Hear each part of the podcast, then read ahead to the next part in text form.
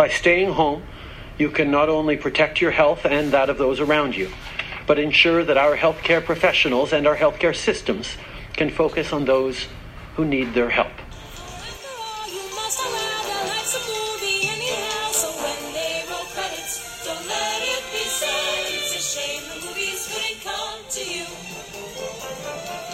Hello and welcome to Corona Movie Club, my entertainment world's answer to social isolation. Um, so we have a schedule of movies, and we're all going to watch them independently in our own socially isolated homes. And then three times a week, we're going to get together over the internet and talk about them, just like your mom's old book club used to do.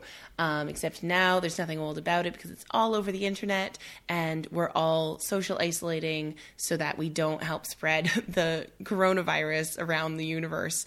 Um, so we have people from all over North America who are participating, and there's going to be different people on each call from the uh, core group.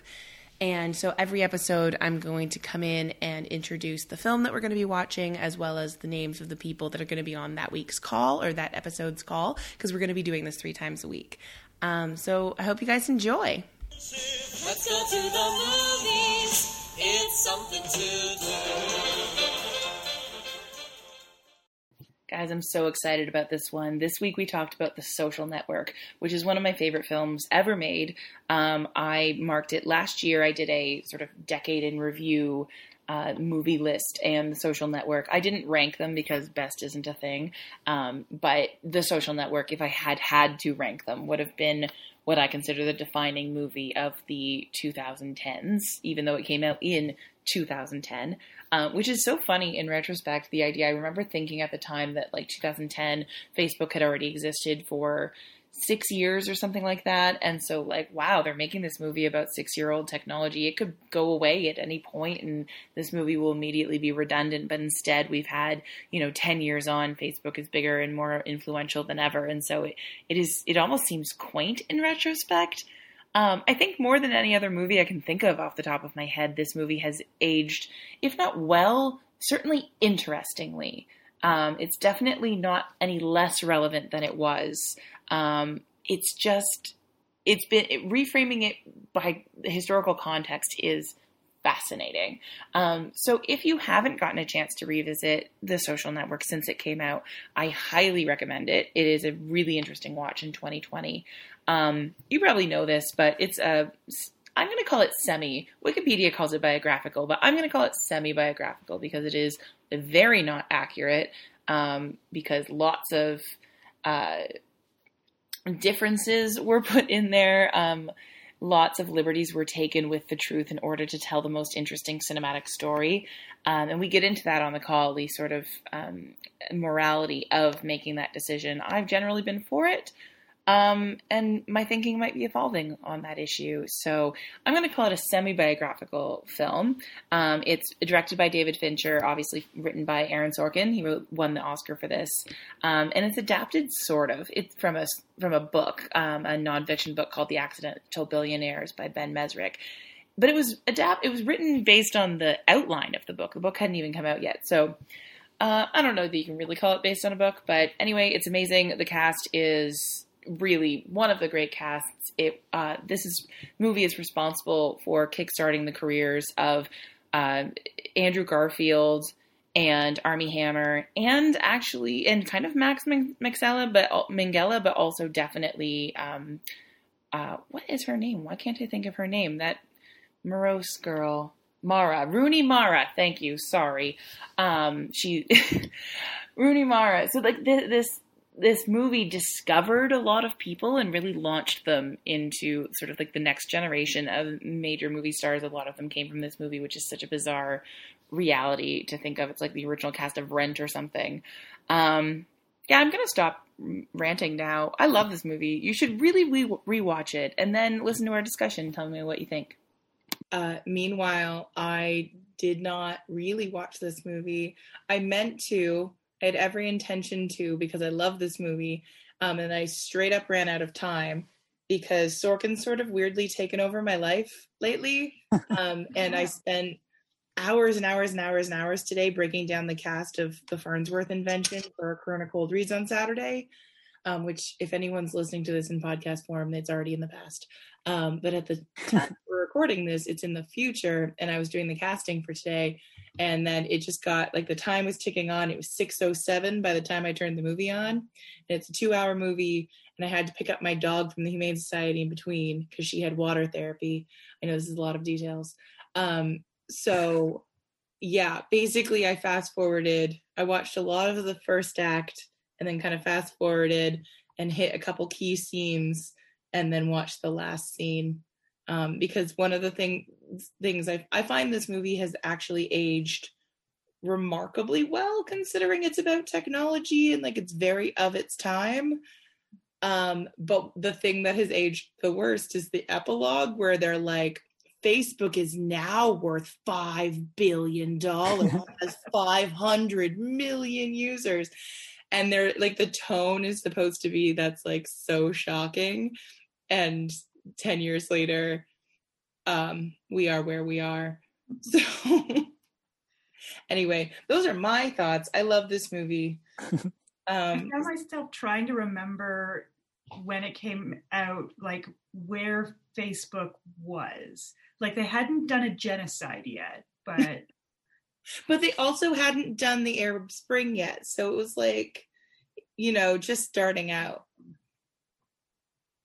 So like I personally forgot how much I love this movie, as you said. Like, but in starting it, I was like jettisoned back to when I watched it the very first time. I think it was freshman year of college, and like the earl the part where he's making fun of his girlfriend and he's like you don't need to study you go to bu and i just remember the entire like quad was just like boo and then like i went to a mcdonald's and some guy at mcdonald's was like oh you go to bu does the movie says you don't have to study and then i like forgot about that rewatched this movie a little while ago and was like shot right back it was awful. I remember that because there was, I remember there was a big article in the BU student paper about how disrespectful it was to have this movie making fun of BU.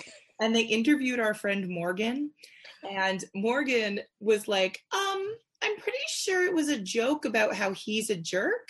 And it's like not the movie's point of view isn't that BU's stupid. it's that Mark Zuckerberg's a jerk. And it was the only everyone else in the article was like oh my god how dare they insult my intelligence and then morgan's like i mean you maybe didn't get it do you not understand movies but no truly just like yeah. i forgot how well done this movie as you as you said um and like the fuck you flip flop scene like i think a bunch of people were parodying parodying it in the beginning of quarantine but like to rewatch it and not have like dylan o'brien trying to do it, I was like, ah, this, yeah, this is good. Mwah. I think that's a scene I fast forwarded through because I don't know what you're referring to. It's a very quick. The lawyer scene. of asshole scene at the end where he's scene. like, my sweatshirt, my fuck you flip flops. Oh, oh, yeah, that one. Yeah, yeah, yeah, yeah. The I'm the CEO yeah. bitch. Yeah. Yeah. Um, Saya, you made a face, and I'm interested in why you made the face. Wait, when did I make the face? when she I think when she was talking about the flip flop scene. Because that's the best scene. Oh, it was a good face. Okay. Yeah. I thought it was like a it was a mm, face. No, that is like the best. Like, how do you not remember like the iconic scene? If if Andrew Garfield was nominated for Best Supporting Actor, as he should have been, that's the scene they would have played in his reel at the Oscars. He okay. Amen. Talk about they it. Did, they did play that that reel. They always played that scene. I think when they referred to the movie, at, in in um whatever nomination category. Um, it was nominated for a bunch of things. It won screenplay. Um, but I agree with you that Andrew Garfield should have been nominated. I remember feeling very strongly at the time that he was the best thing about the movie. Um, and it's this weird reality where like this movie launched so many people like this was the first time anyone had seen Rooney Mara. It was the first time anyone had seen Andrew Garfield's first time anyone had seen Armie Hammer. And it was also like still pretty early for Rashida Jones. Like it was it was a big, you know, launching pad. Dakota Johnson was there for like two seconds. Yeah, she's uh, Sean Parker's girlfriend. Um, yeah, like it, it was a big discovering people movie, which I don't think um, Fincher and the casting team get enough credit for, because um, I always think that's such a big deal when that happens. But I do think it's interesting to watch. Like Armie Hammer, I feel like has had a lot of really interesting projects since then, and Andrew Garfield. The best he's ever been will always be the social network. Like he seemed because he was good in this movie, like he seemed like he was gonna be amazing and then he keeps i always say about him he keeps trying to have eddie redmayne's career when he should have like hugh grant's career because he's very very charming in like charming roles and then he tries to do things that are really really really hard and he can't he's not eddie redmayne um, so i think this is the pinnacle of his career but i'm also a huge Armie Hammer fan so you can't ever tell me that Armie Hammer isn't hasn't been amazing in every single thing he's ever done amazing and deeply unlikable. I just want to punch him all the time. And I, I, I wondered watching this movie if it was the Winklevi coming back, like if I maybe see the Winklevi all the time in every. I think Armie Hammer is more than any other person I can think of on the planet.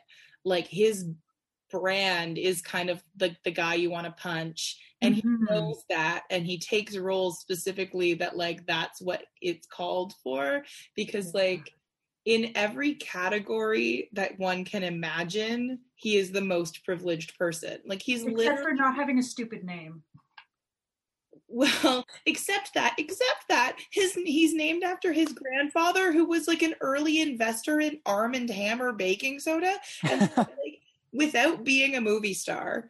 He's like yeah. the heir to some crazy fortune and grew up on the Cayman Islands because of because his grandfather's name was Armand Hammer. So like, yes, it's kind of dumb that he has a it's like he has a dumb name, so let's make fun of him. But on the other hand, that particular thing was also I don't know, like even things like he has a beautiful speaking voice and perfect hair, and he's six foot mm-hmm. five, and like all the obvious ones too, in terms of when we actually talk about privilege. But like, like even like little little things, like he could have had a high voice, but no, he didn't. You know, he's just so. I think he knows that about himself, and so he leans into it in taking roles because it helps in terms of like, it's like what he brings to the part. Um, anyway, I love him, but you're right. But also, I love him. I think uh, Andrew Garfield really carries this film um, in such a great way. Uh, his character is the one I care about, maybe the only one I care about um, in this whole film, because, like, you want to hate uh, Mark um, and you do, and the movie wants you to. Um, except maybe near the end, which is confusing. But um, Rooney Mara's character, you kind of want to like you, you empathize with her, you kind of feel her thing, but she's not really in the movie um, a lot, even though it's all about her in some way. Um, and I think she does do a good job um, being like you're you're kind of done with me mark. You're we're done. You need to get over it. And he's just not getting over it. Um yep that was my my note about andrew garfield. Um i actually kind of disagree a little bit. I think that one of the things that this movie does really well and i think is particularly notable because sorkin doesn't normally do this um, but the idea of like everyone's kind of unlikable, like it's not a story about heroes, which is like the opposite of what Sorkin always does, um, is really interesting. But I think he like couldn't help himself and ended up in the end making something where like most people, I think Sean's purposely a bit of a cartoon, but everybody else is like a person and has their moments where they're like I I do I find it fairly easy to empathize with the Winklevi and with every like you're right that Eduardo is like the guy that is the most sympathetic character, but I think every person in the movie has moments where Wait, sorry, did you say you sympathize with the Winklevi? I can at certain points, yeah. okay, okay. What I'm saying is every single person in this movie, there's points at which I can see them as people and not just as um antagonists or obstacles or whatever. I think I can empathize with the Winklevi when they disagree with each other. when they become people for me instead of just like a blonde mass of privilege. And I think yeah, it's, incredibly it's effective how well they are distinguished from each other. Oh yeah. That's, an yeah. that's a huge achievement in both the writing and the performance that they are not the same person. Yeah. And that's a great drama to see just between that side of like we're Harvard people, we could we don't do like we don't go to court and make drama and all this shit. Um, and then they're like, but we have a legitimate claim. like it's it's legit. It's gonna be like this is against the rules. It's against the law. All this other stuff. So it's great to see that little drama unfold just between those those three actors. Um, because yeah. Um, but but I think that Andrew like Andrew's Andrew Garfield's arc. Uh, sorry, what's his name? Eduardo. Uh, Eduardo's Eduardo and Mark's arc is the whole like is the whole movie, and Eduardo is carrying this this fight towards this team, this his partner that's just not it's not working out at first. It's he's he's just trying to keep it together and hold it together, and it really starts breaking apart after another. And it's like the the Armie Hammer and those guys are just like a side kind of thing that's also going on. Um, but the whole movie is based off this this two this one relationship between these two guys.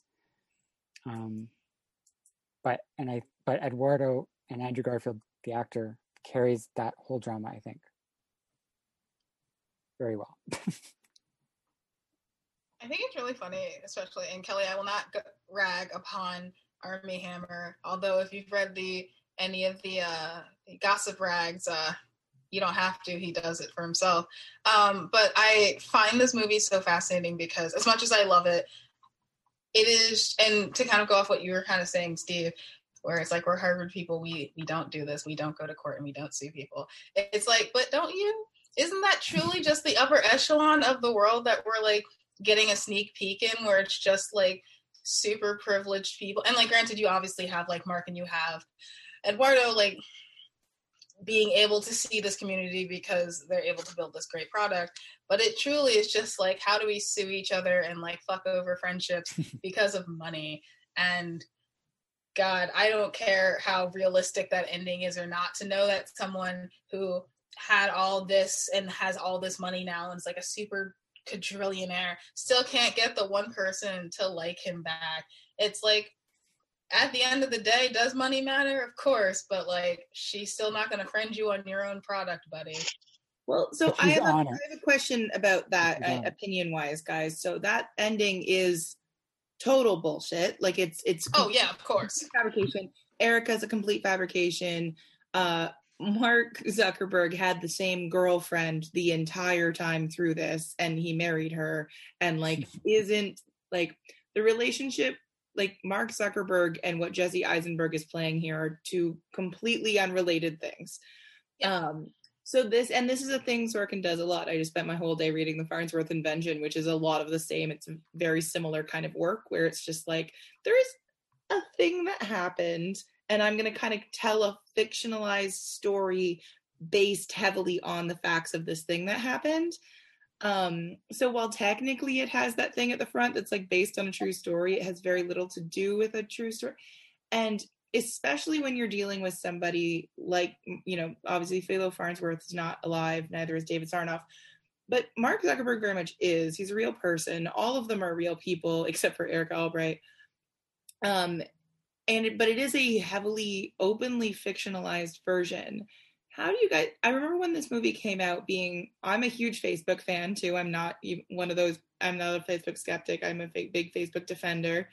Um not in terms of the like like i think there's been a lot of bad things that have come out of it but i think the intentions were good. And in my personal life it has had ton exclusively and tons and tons and tons and tons of positive effects so from very very much from my own sub- subjective privileged perspective I, I have a positive feelings about facebook so i'm someone who's like pro sorkin's interpretation of like you can fictionalize a story for the sake of telling a great story but i also like mark zuckerberg um, which is contradictory. So, I, but I, at the time, I was very like defensive of Sorkin's right to do that.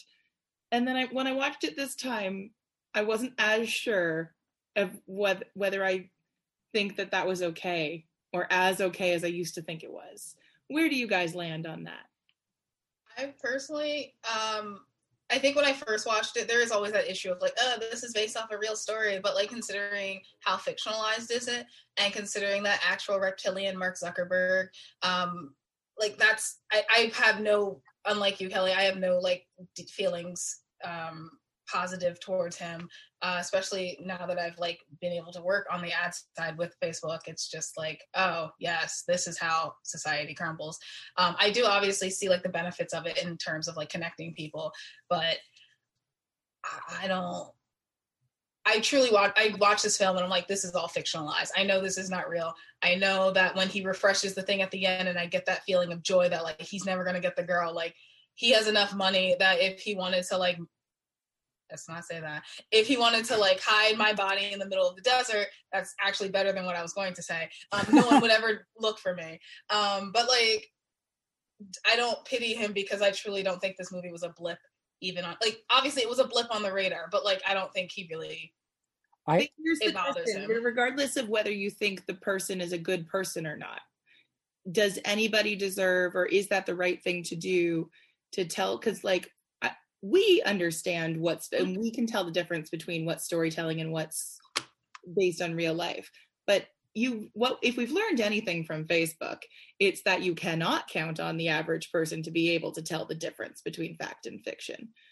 So yeah, i i think if you just watched this movie and maybe seen the odd uh news thing on mark zuckerberg you're gonna see him as a villain in some way Mm. I really do think that. Like, if you don't actually know him, uh, like, like I do, you know?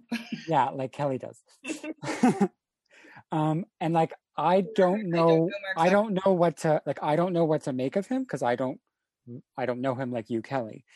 But uh, like, by based off this movie and based off the one thing that was said in the movie where um, the lawyer says, "Listen, if you're put in a jury, they're going to not like you just because of how you are. And even though that's unfortunate because it doesn't really mean you're a bad person, it's just because of how you are. But when I see him in like in real life doing those uh, robotic responses to his his policies on Facebook, I I think that's accurate. I mean, I think if unfortunately he has become a public figure in the sense that like he's wide enough that like that'd be like if Anne Boleyn popped up from the grave and was like, I don't appreciate every interpretation you've done of me. Um, because they have become so public and so like within the public conscience that like uh not fan interpretations, oh my god, but like historical retellings or whatever are gonna be a thing that happen and like if he truly if someone in his stature truly didn't want that to happen, they just never become public. They just like hide in the shadows forever. But like, I guess unfortunately, because I don't know if I'd want a fictional movie made about me, but like once you become big enough, you kind of are given over to the public conscience and people are allowed to make that. And also, like people watch Titanic now and they don't know that's real. So I truly am just like, y'all, we have Google. Just like is Mark Zuckerberg an actual reptilian? And it'll tell you, no, he's not. But like, you try googling that because I disagree. I yeah, it would. It's a reptile. The first thing that, that was probably that meme where he wore too much sunscreen when surfing, and everyone thought he was the Joker. You remember this? okay, fine. Is the Titanic real? Google will give you historical documents. Mark Zuckerberg being a reptilian, that's up to debate. Sorry, sorry, you were saying something.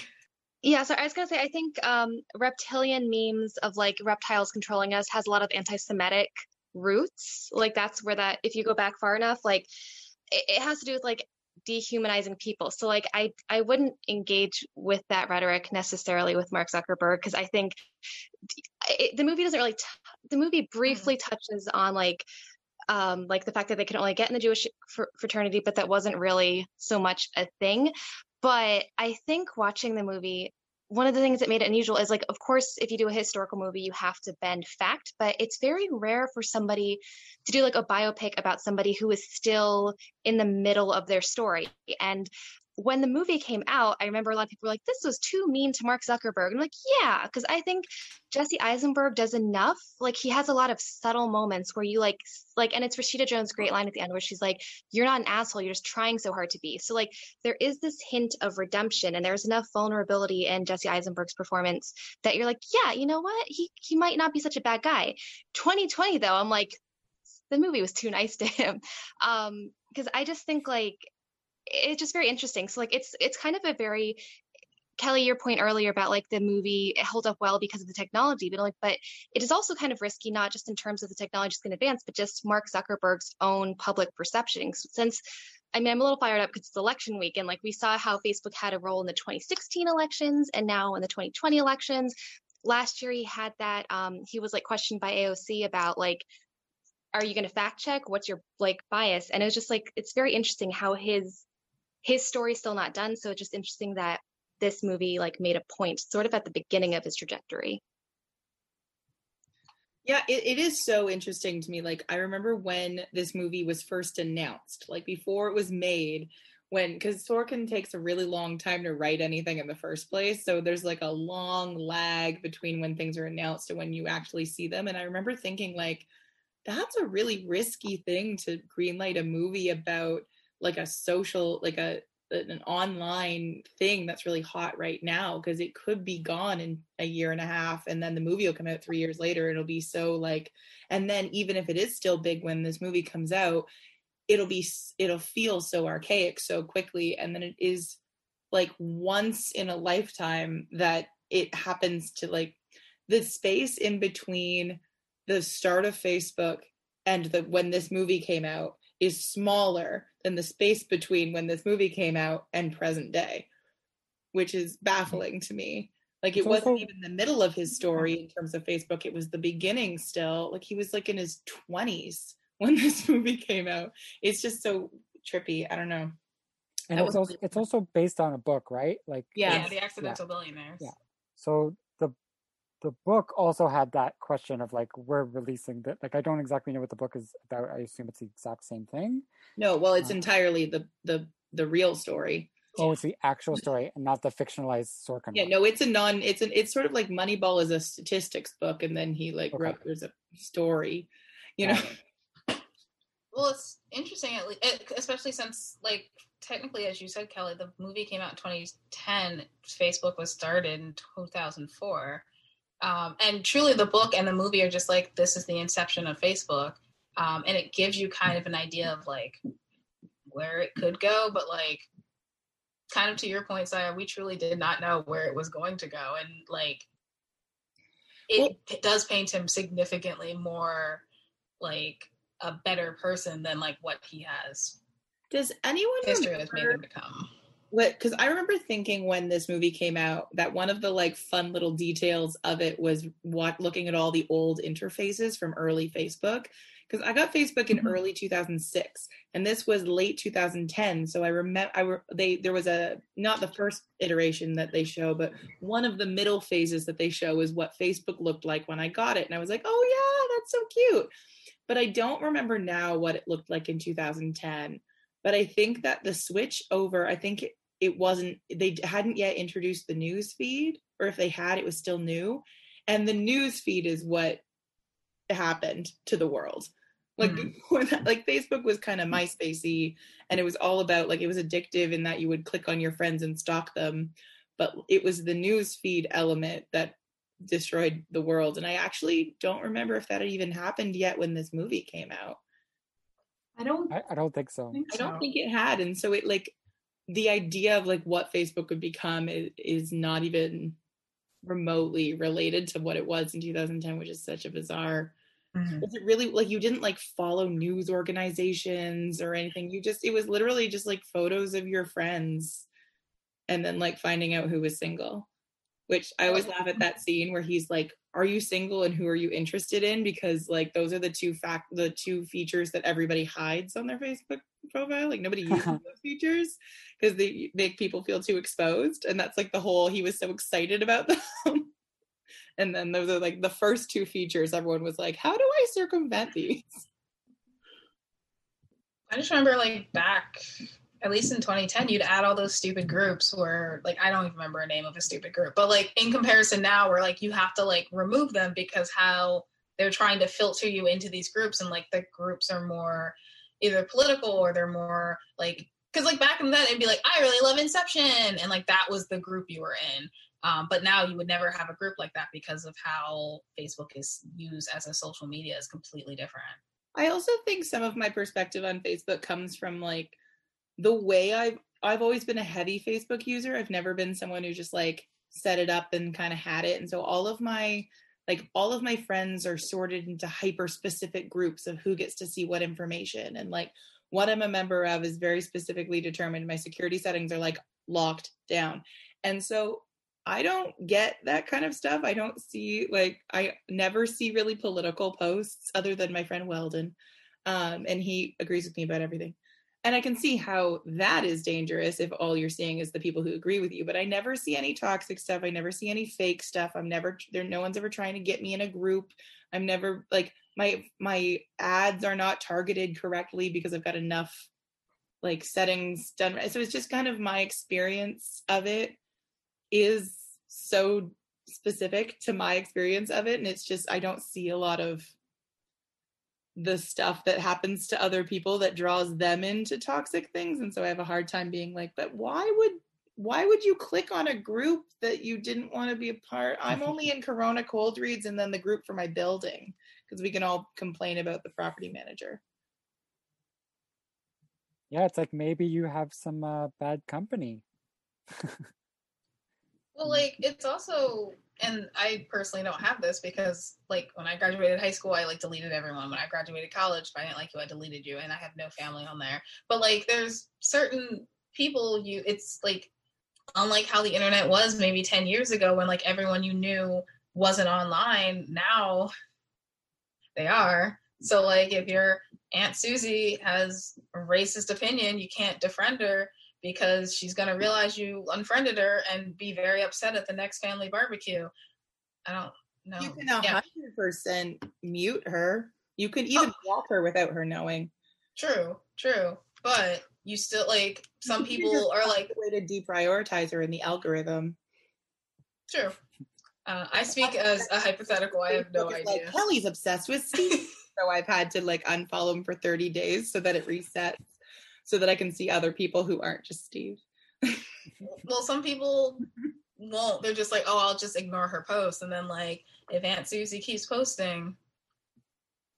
Well, but, but granted, I don't know the algorithm and I don't know that. Is that like, I think I don't tend to, and you know, grain of salt, everybody has it, but like, I tend to think of Mark Zuckerberg as dangerously naive as opposed to like malicious, which tends to be the mm-hmm. general word on him these days. That we were like, yeah. he's evil. I'm like, I think he's kind of dumb. Like, I think yeah. he's really naive. I think he did not know what he was creating. He did not have any foresight.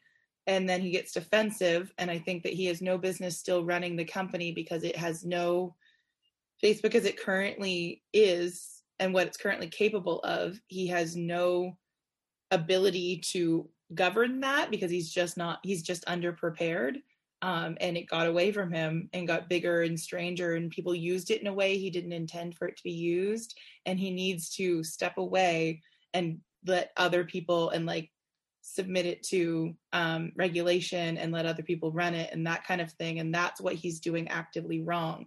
But in terms of like intent i think he it's coming from a place of na- naivete and then like a proprietorship thing because he has lost so much in order to create the monster. So he doesn't want to like give the monster away even though he should knows the mon he can't keep you know it's like those people who adopt baby tigers. But it's also like you probably have enough money you can retire. Like you don't need yeah, he doesn't to, want yeah. to. He doesn't care yeah. about the money. That's something they establish in the movie. No but but what I'm saying is like he doesn't need to take control of it anymore. He doesn't. He can step back. I know, but he doesn't want to. It's not about the money. It's about like he just His baby tiger. yeah well he's like you know i think he's got a proprietorship i do think he's he's lost a lot about like i think the well yes a lot of it is fictional i think some of the emotional beats are true and i think the like one of the reasons the eduardo story is so compelling is that like n- no matter how much of it is fictionalized the core of you had a best friend you made a thing together you're no longer best friends and he sued you. Whatever the details of, it are those like those are the facts of the case and they are they are undisputed and they are tragic and heartbreaking and sad. And so i think that like that kind of thing he has given up stuff and i think when that happens you end up clinging on to this thing that you shouldn't be clinging on to anymore. I don't know. That's my best guess. I don't think he's malicious. I think he's I guess kind I mean stepping down from things that are like when people are asking these questions about like laws and bigger ideas that he just can't handle. Like a lawyer should be answering these questions, or a, a, a media person or um, a spokesperson should be answering these questions on him, and that he shouldn't be in the spotlight, and then people shouldn't because then he's going to get anger and death threats and all this other shit. Yeah. I think there's also, I think he has a really hard time understanding. Like, I think he's clinging to intention and he doesn't understand, like, I made a thing. It's meant to be used this way. And the fact that it is being used this way, he's like, yeah, but the way to solve that is not me cre- changing my thing so that you can't use it this way. It's you fixing your behavior to use it fucking this way because that's what it was supposed to do. And he he can't get into his brain that he, he, the like cat or whatever that expression is the toothpaste out of the tube and he can't regardless of the fact that he like clearly didn't intend for it to be used this way it is. And he it's his responsibility to fix that even if what he created was meant to be used the other way. And i don't know. Yeah, the great great power comes great responsibility type of thing. yeah yeah i think he just didn't know what he was getting himself into and doesn't know when to back away and let this the smarter people handle it um, and fix it and change it. Um, but he makes me sad that's all. I just i feel bad for him. I think he was well intentioned and it's just been uh, become a, it's become a big mess and it makes me sad I'd be very curious because I know Sorkin like briefly mentioned once like the possibility of a sequel. I would just be so curious what a sequel to the social network would be and like what the take on Zuckerberg would be now, or like even if they did a trilogy, like okay, we'll do one in the 2020s and then like 2030s, just like track this because I I don't know, like Zuckerberg still has who knows how many years in the public eye who knows what face role, role Facebook's going to play. So it's just kind of interesting to watch it unfold. I agree. And I, one of the things I find interesting about this movie is that like Sorkin clearly has a somewhat negative view of Zuckerberg, but it's not like a condemning view because he does have humanity for him. He has humanity for pretty much everybody in the movie except Sean Parker. Um, and so I'm in, I am interested in like what is Sorkin's point of view on Zuckerberg? Like, does he think he's sad or does he think he's evil or you know? Because this movie doesn't really give you an answer on that and so i, I, I would be curious um, whether he would be a tragic figure or a villainous figure you know in a No, later seasons later years. I don't know, at least in how Facebook is viewed at the moment, it would be possible to do like another movie like this until we're kind of like over the hump of like Facebook isn't just seen like until Facebook either cleans up its image or completely like goes pure dark side. I feel like it's still in these kind of like murky waters of like I wouldn't know where like a clean resolution or a clean ending, I guess, would be because at least in the in the movie you have it, it's the the courtroom drama, like how it came to be, and this is where we are. But like here would be like, where do you end at like the congressional hearings at the 2016 election? Like, yeah, I, I I think the one thing the movie could have done slightly better is uh, press on that these guys are very young and they're still like um they're still like dealing with relationships and their own self-esteem and all this other sh- shit that these guys seem so confident in this in this movie about what they're what they can do and they're very intelligent people uh, for what they know how to do but they're still like children in some sense in some senses and they're still growing.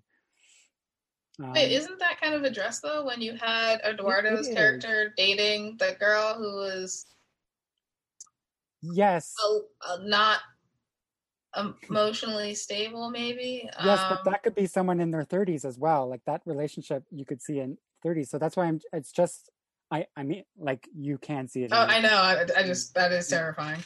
it is terrifying but I what i'm saying is that just just pushing the fact that these are children they're they're children you know adult children deal uh with with these big these their fingers on the big button type of thing.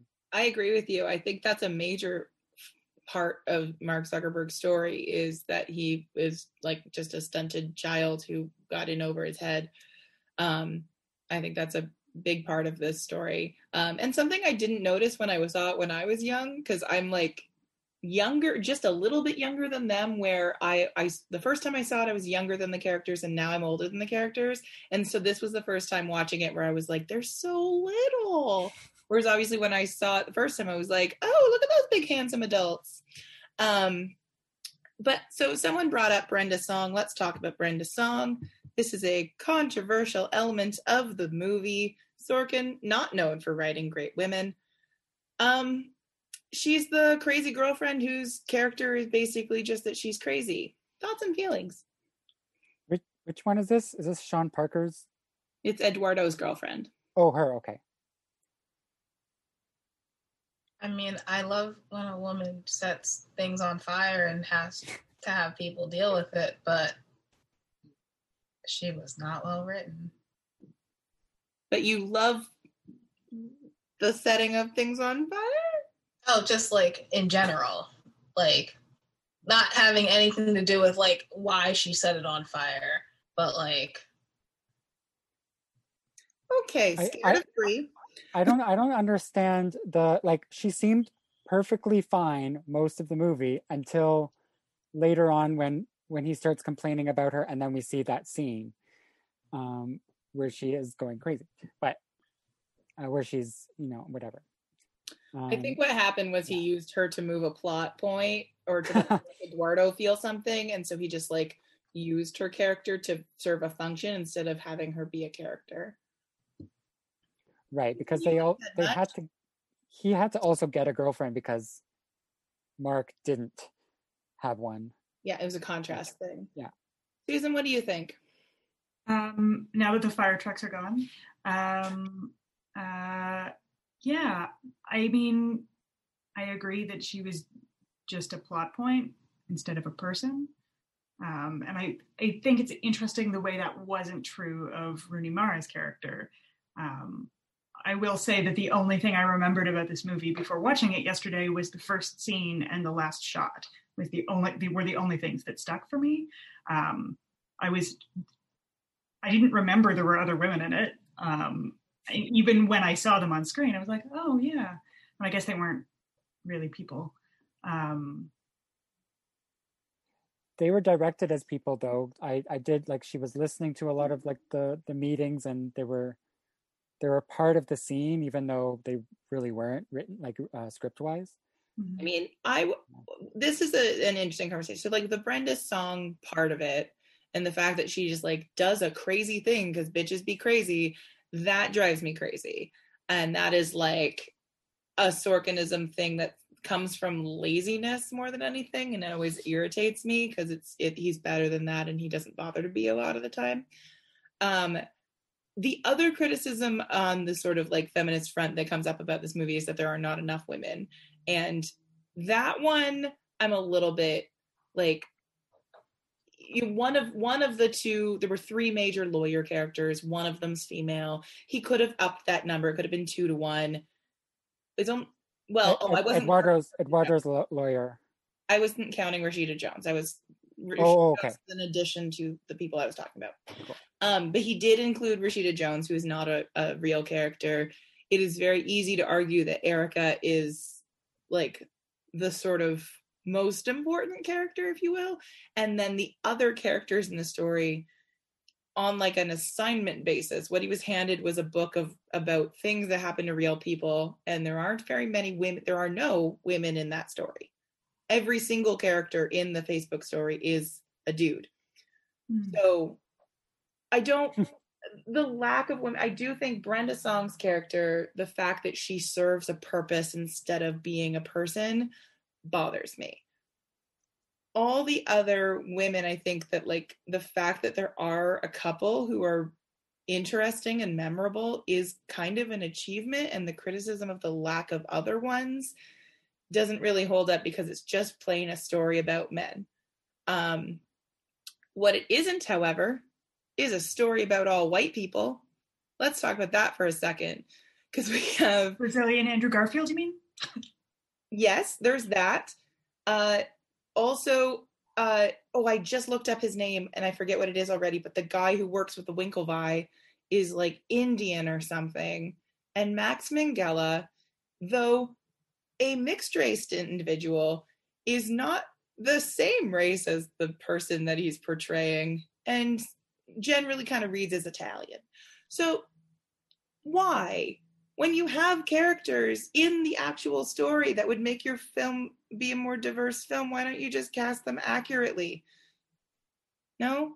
Yes? No? I mean I mean in 21 it was a story about like a bunch of Asians and they cast a bunch of white people because they thought that would sell better, which Hollywood be Hollywood. Yes, Hollywood be Hollywood, but these weren't even the main characters, right? Like they still got to hire Jesse Eisenberg and I, Justin Timberlake. But it was just like weird. It just felt arbitrary and stupid. And like, why? It felt like you went out of your way to get rid of all of the people of color. Strange.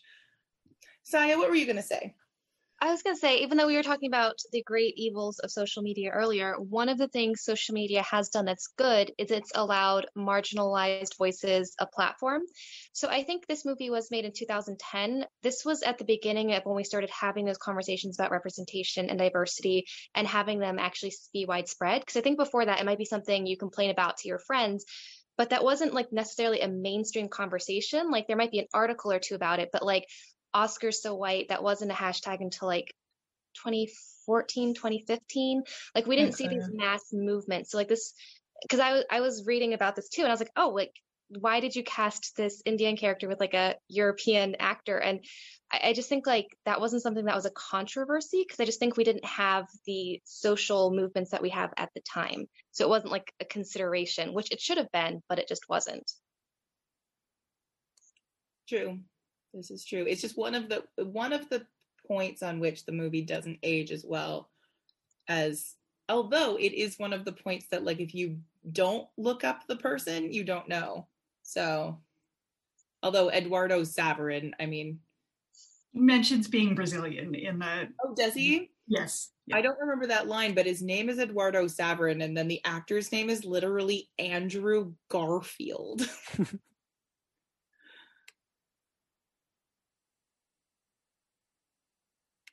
Um, sorry, we're all reading reading the chat, so we fell silent. Um, does anybody have anything else to say about this movie? Can we talk about how the sound? Yes. And Trent Reznor and how movies didn't sound like that in 2010, but now a lot of them do.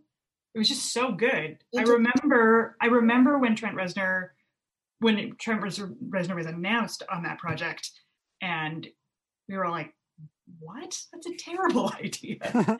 um, and that turned out not to be true. It sounded, the soundtrack was so amazing. It really is. It's an. It's actually very David Fincher to me. Like it's it's not Aaron mm-hmm. Sorkin. It's it doesn't seem like a Social Network soundtrack, but yeah. it's very David Fincher. I think that actually. Kind of, sorry, go ahead. Uh, I I I think it's it gives the intensity of David Fincher that especially mm-hmm. the this new era because this is sort of a new era, new brand of David Fincher. Because um, the next two movies after this have the same sort of feel. Yeah. Um, and are even like packaged DVD wise the same way. Like it's it's just yeah this brand that he's putting out. Um, but I know some friends of mine that are huge sound guys. They love Trent Reznor before this. They love this soundtrack. It is they're obsessed. It's uh I haven't heard it outside of the movie.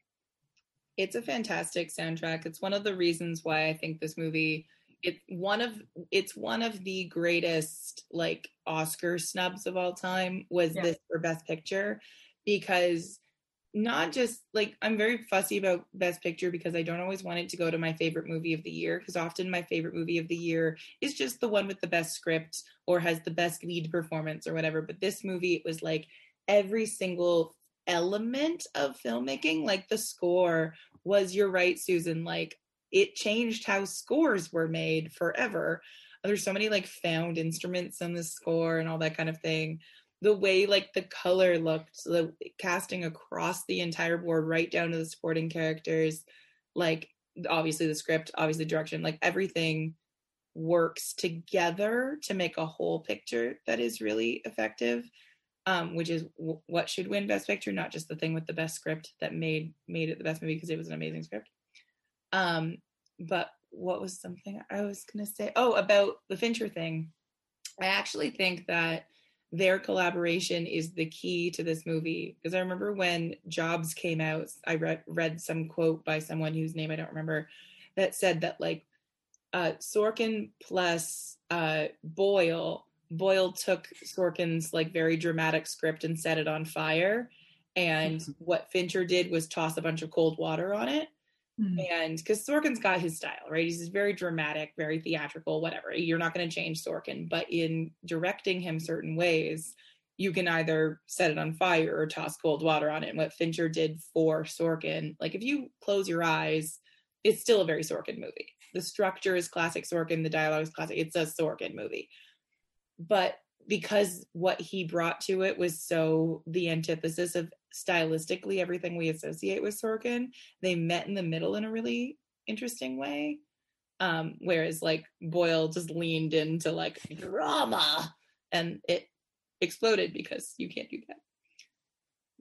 I think that I, I don't I'm not generally a huge Fincher fan, but I think that the combination here was really effective. See, I'm I'm a Fincher and a Boyle fan, but Jobs was horrible. and and like I agree completely with your like it's it was just the combination of them just didn't fit. With that mystery other person who said that thing. um, just going on the soundtrack, I remember in when the Oscars came out and Inception lost to it, I was very much one of those Inception people. I look back and rewatch that movie and I'm like, oh, I was cute. Um, and now that I'm older and more mature, I like listen to both soundtracks. And like I still love Hans Zimmer's soundtrack for Inception. I think it's incredible. But like as you guys have already much more eloquently said than I could, um, the soundtrack for the social network was just I'm so sorry. The soundtrack for the social network is just something that like we hadn't really heard. And then when you listen to kind of other stuff he did, like not to use the Black Mirror episode, but like the Black Mirror episode. Um, and it's just like Trent seems like a very cool dude who's open to like creating a lot of interesting stuff or using his music in like the weirdest of ways, like a Miley Cyrus pop song. And it's really like fascinating to kind of watch him just continue to progress. Speaking of music, one of the pieces of casting that I love a whole bunch is Justin Timberlake. Um, because I, I, uh, Sean Parker is obviously incredibly annoying, and although a Google of him was very interesting, apparently he's like a huge philanthropist now and like a quote unquote good person, which I found very interesting, um, because he's Sean Parker. But um, the that character I think is the least interestingly written character because he is just kind of a cartoon. But I think that there's so many interesting layers to the casting of Justin Timberlake because the explosion of Napster was right around when he was going solo. And so it was like at the very height of like Justin phenomena. And so the amount of money that Sean Parker personally stole from Justin Timberlake. So the fact that Justin Timberlake made a pile of money playing Sean Parker makes me so happy. I also love him trying to hold his smirk in when he says anybody who's ever won a Grammy. Yeah. Del- delightful so it, he's it, like it's such an inspired like i don't think he's a good actor but it, it's such an inspired piece of casting that is so just in itself such an entertaining idea mm-hmm. and then also it, it like really adds to that like justin timberlake whether like i'm not super into his music but he has that like kind of ridiculous hollywood he's got like a sparkle factor. My friend Rachel always talks about there's a moment in the bye bye bye video where he like lands and he just kind of like laughs at the camera and he like like tilts his head up at the camera or something. And she's like, that right there, that's the moment where you're like, that kid's a star. and so he just has that like inevitable quality that with very little screen time, he's able to come in and like explain how uh, um, Mark would have been so entranced by him, and he has that star quality that um, makes him seem larger than life. It's a Backstreet Boys song, and they're better than NSYNC. Anyway, they are better than NSYNC. They are. They're on every They're better. I'm also glad that you said that. Like, we don't think he's a great actor because I was about to be like, did did we think JT is a great actor? Oh no, no, he's just great casting. Okay. Um, was... He was in Model Behavior. That was amazing. I love that movie. That was his first foray into screen acting. He wasn't good in it, but he it was a great made for TV. That was his best performance. Yep. I enjoyed that movie quite a bit. I had it on, I had like recorded it off the TV on an old VHS, and my brother recorded over it, and I never let him forget it. He's still he's paying also, for that. He's also in that movie, something something dogs. Alpha Dog. Is he in that movie? I don't know what that is. He is, and I hate that I know that movie because yeah. it's like some tiny, tiny film that I had to like help work on when I was working at Lionsgate, and I was like, "What is this trash?" And the sheer fact that you brought that memory back horrifies me. But yeah, I guess he was in that film. That was the single most interesting side anecdote I've ever heard, Brie. You worked on that movie when you were working. Oh, When, when, excuse me. When I worked on that movie, it was like I helped in like inputting data for distribution deals. I did not work on that film, but so I didn't know you worked at Lionsgate. That's so interesting. I also worked at NBC Universal, but yeah, um, God, that just it was like such a weird movie, and I'm like, what? And then I like put that away to never think of again. So thank you Steve? I, I have vague like I have vague images of that movie. I remember watching it, but it's yeah. It's also a bunch of dudes. Mostly. Most things are. um, because men won't watch stories about mostly women. Nope. Um, I had this fight with one of my male friends literally last night because he's like, "That's not why I didn't watch Little Women." I'm like, "But yes, it is." anyway, um, Saya, I think you should talk more because every single thing you've said has been really smart and interesting. I don't. I, I feel like everyone else has covered it. I mean, Susan with her soundtrack comments, like that is hard to top. Um, yeah. Susan also very very smart. I don't know. The last thing I had, my last thought about this movie, it was very silly, but um, because I was rewatching the testimony with when Zuckerberg was being interrogated by AOC. And I'm like, ha, remember, you didn't say this. Remember your dig about BU students not needing to study? Look where it got you now because she destroyed him. And if I were Aaron Sorkin, I would include that in my sequel. And I just had like this weird BU undercurrent to all of them. And that is my last contribution. I, I, it is I I'm ah. I'm a centrist and I still even I love to bring up that she was in my graduating class. I never met her, but you know what? Because of Facebook, I know that we have mutual friends. Mm. I because I checked them out. I had a suspicion. I had like a most likely suspect of like who was on my friend list, most likely to have been friends with AOC in university. And yep, one degree of separation. CAS 2011 that makes all of us two. um. Well, I don't know. I feel like Saya and Brie, though they were in different graduating classes, they were at least were there at the same time mm. as her. So close enough. I like the chicken subplot. It wasn't really oh, a subplot, great. but like just the fact that they brought up he fed his chicken chicken. I'm sure that was real.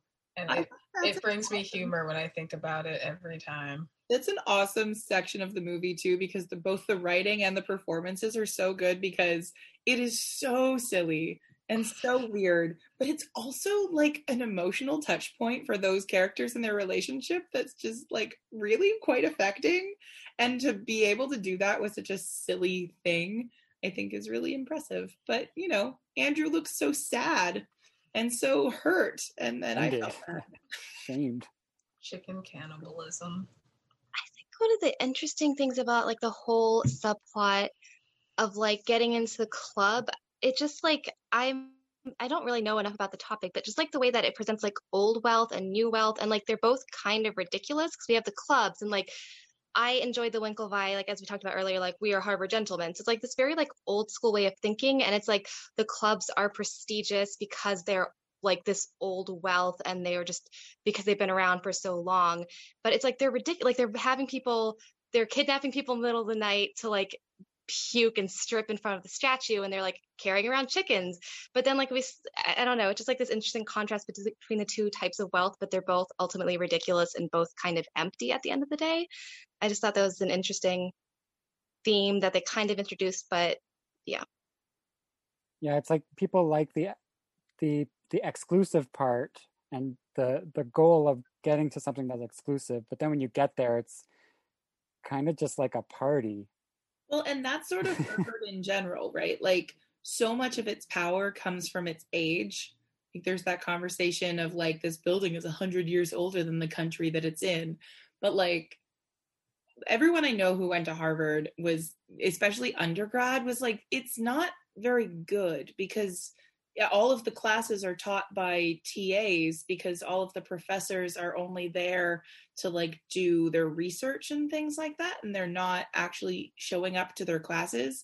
And so apparently it's like not a particularly rigorous academic environment. It's just really really hard to get into and it's really prestigious and like the actual education that you get at least in undergrad i do think that like harvard law school probably has something going for it but like the undergrad what i've heard at least is that the benefit to your career and life entirely comes from what the Winklevi point out, which is harvard.edu and like using having that email and being able to put on your resume that you went to Harvard as opposed to the actual like knowledge that you gained from your Harvard education that from what I understand is actually not that much more valuable than say a BU education. But it's that difference in prestige of what you get to put on your resume so it is this kind of like weird hollow. It's it's just for show. Also, wasn't there the thing where like we at BU had grade deflation and they had grade inflation? Because I know I was pissed about that. I don't know. I was in the film and TV department, so uh, when he made that crack about BU, I was like, I mean, I haven't studied once, so I don't, I don't know. But also, I mean, like Sorkin's degree is in musical theater from the University of Syracuse. So he didn't study either. So like, I don't know. When everyone was like, he's being so just condescending, I'm like, no, he's not. Marcus. It's different. Why look, why did he just pick Tufts? Like Tufts was physically closer to Harvard. It's no, don't get me started. That's fine.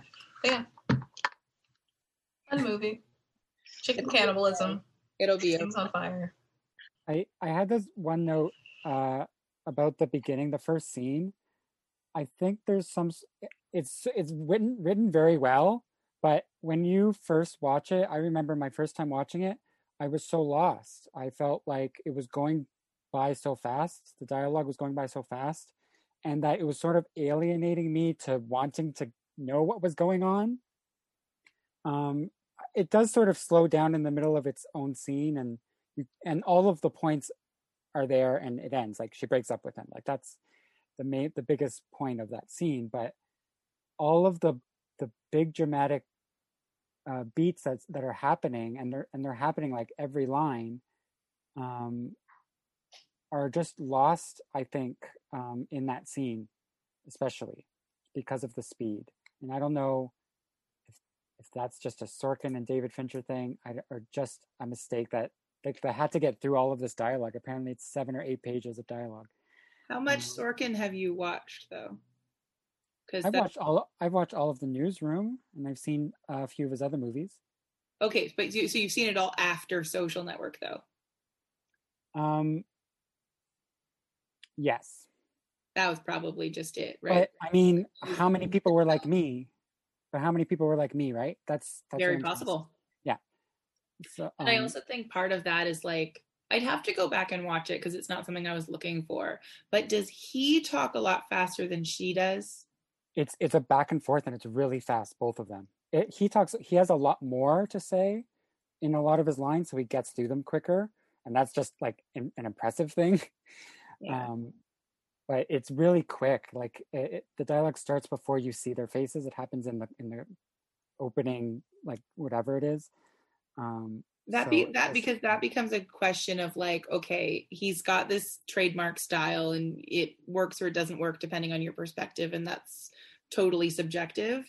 But then what's better writing than just having a personal style that's really quick and fun is to have a differentiation in your character voices that's strong enough that like the idea of Mark is that he's going so fast that he's supposed to be leaving you behind because it's like a smart character thing that you hear Sorkin talk about is like it doesn't matter if you don't know what they're talking about you just need to know that they know what they're talking about.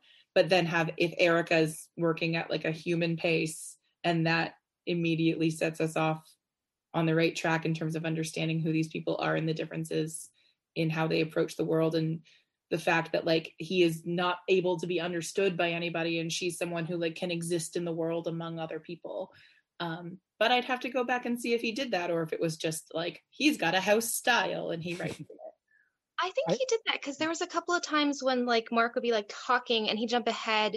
Like you could kind of see him, you could connect the dots, but like she'd be like, wait, what? Go back because he would be going ahead and she kind of stops, like, what are you talking about? And he'd, you kind of got the sense that he was like jumping ahead. And then like as the audience, like, oh, I, I see where he connected the dots. But she definitely like questioned him a few times, which wasn't the usual Sorkin like back and forth. Like when she got pissed, that's when she kind of caught up to him because I think anger, anger is great at building momentum. But like when they're just talking and she's trying to be nice, there were a few moments where she was like, "Go back." Um. Yeah, I, I think that it's a great scene, but I think as an opener, it's jarring. I think that's what it is. And and I was like alienated from it. I was like, I don't know if I got everything from it. So now I don't know if I if I got the the premise of the movie. Like I like and and we were going into the opening credits after that and no dialogue for a good minute. Um, so I was like, okay, I feel like I'm lost already. Um, but that that's what I remember when I first saw this movie a, a, wh- many years ago. And it still sort of felt jarring this time around. Yeah, I don't know. sorry i'm listening i swear i was just looking at election results um yeah I, I also think that something that Fincher does that with Sorkin work that nobody else really does, which is like he felt there were lots of slow, silent parts.